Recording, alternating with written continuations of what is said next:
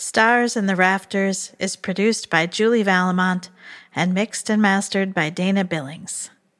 This podcast is supported in part by the Country Dance and Song Society, NEFA, Pinewoods Camp, and CDS Boston, and wonderful folks like you on Patreon.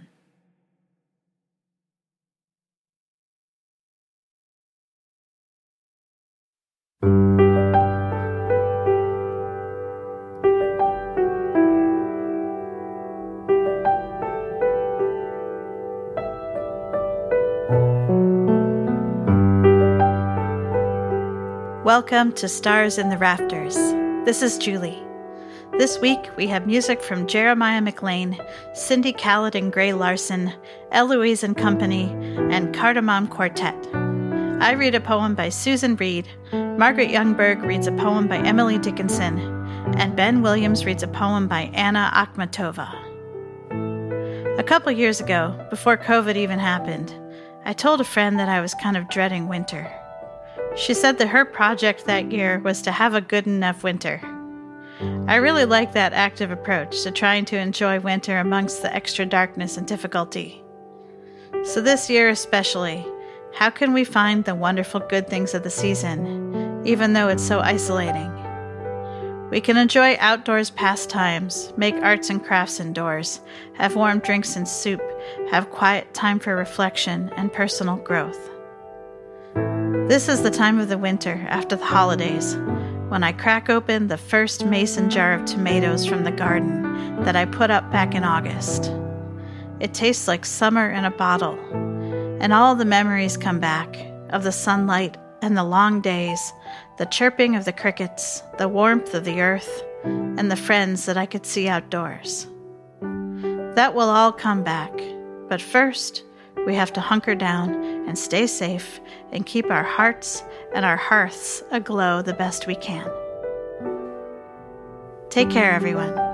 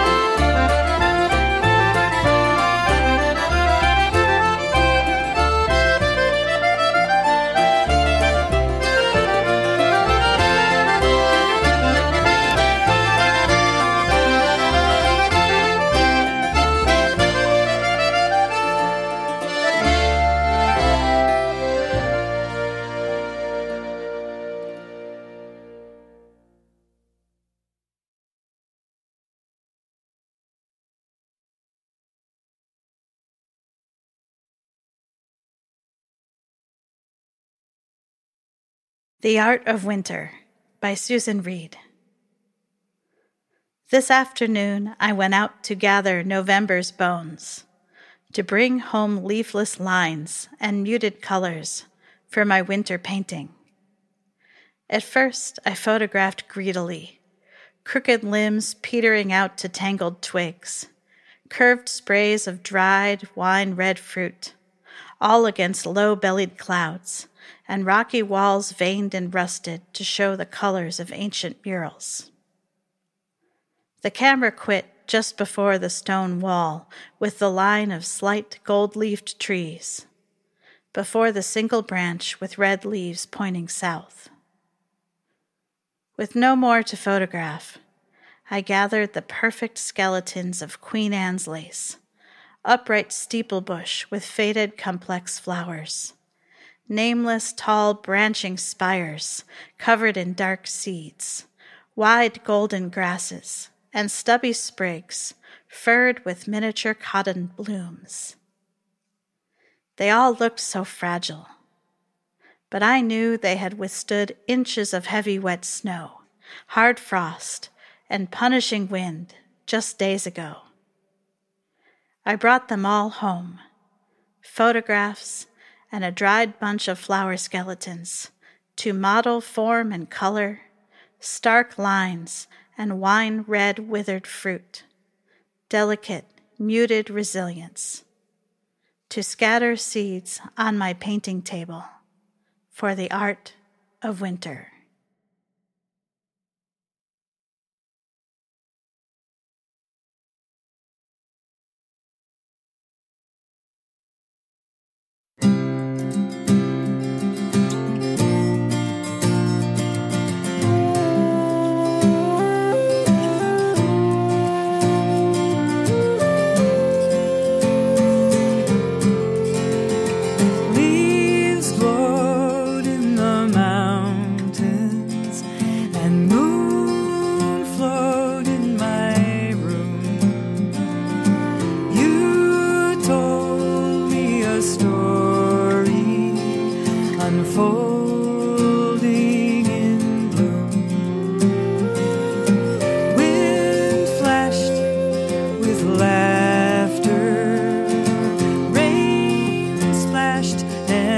sprayed.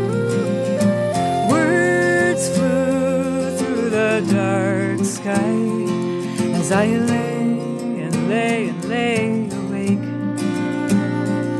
So, where's that highest, wisest self with a really big picture of everything?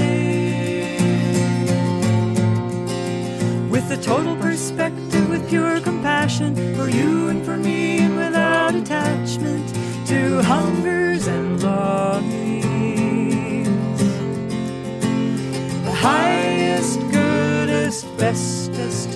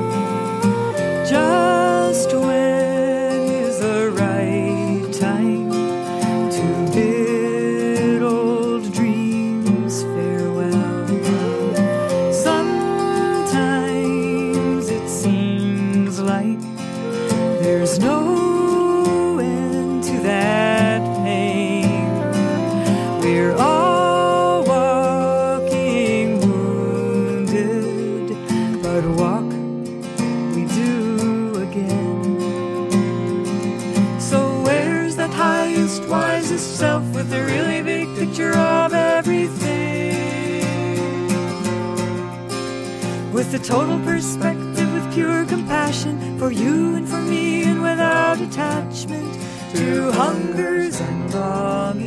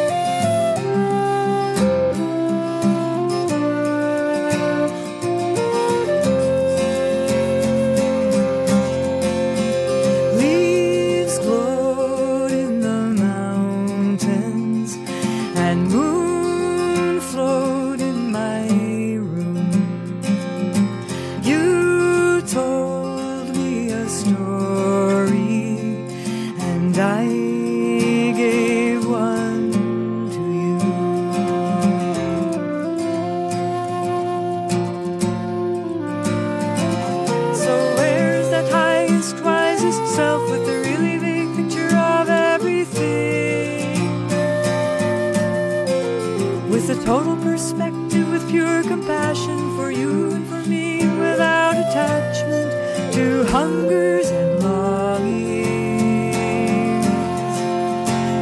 The highest, goodest, bestest beingness. Where's that highest, wisest self with a really big picture of everything? With the total perspective, pure compassion for you and for me, and without attachment to hungers and longings. The highest, goodest, bestest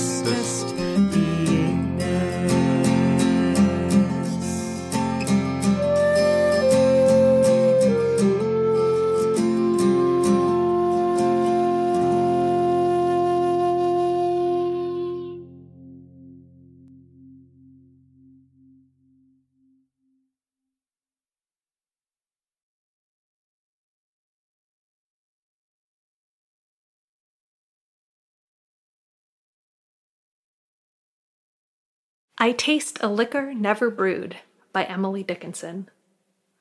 I taste a liquor never brewed, from tankards scooped in pearl. Not all the Frankfort berries yield such an alcohol. Inebriate of air am I, and debauchee of dew, reeling through endless summer days from inns of molten blue. When landlords turn the drunken bee out of the foxglove's door, when butterflies renounce their drams, I shall but drink the more, till seraphs swing their snowy hats and saints to windows run to see the little tippler leaning against the sun.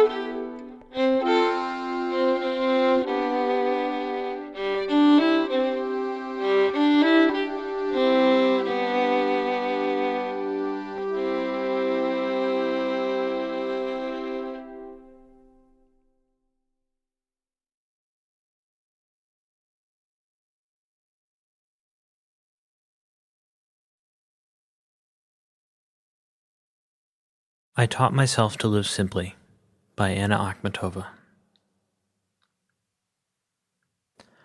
I taught myself to live simply and wisely, to look at the sky and pray to God, and to wander long before evening to tire my superfluous worries. When the burdocks rustle in the ravine and the yellow red rowan berry cluster droops, I compose happy verses about life's decay decay, and beauty. I come back. The fluffy cat licks my palm, purrs so sweetly, and the fire flares bright on the sawmill turret by the lake. Only the cry of a stork landing on the roof occasionally breaks the silence. If you knock on my door, I may not even hear.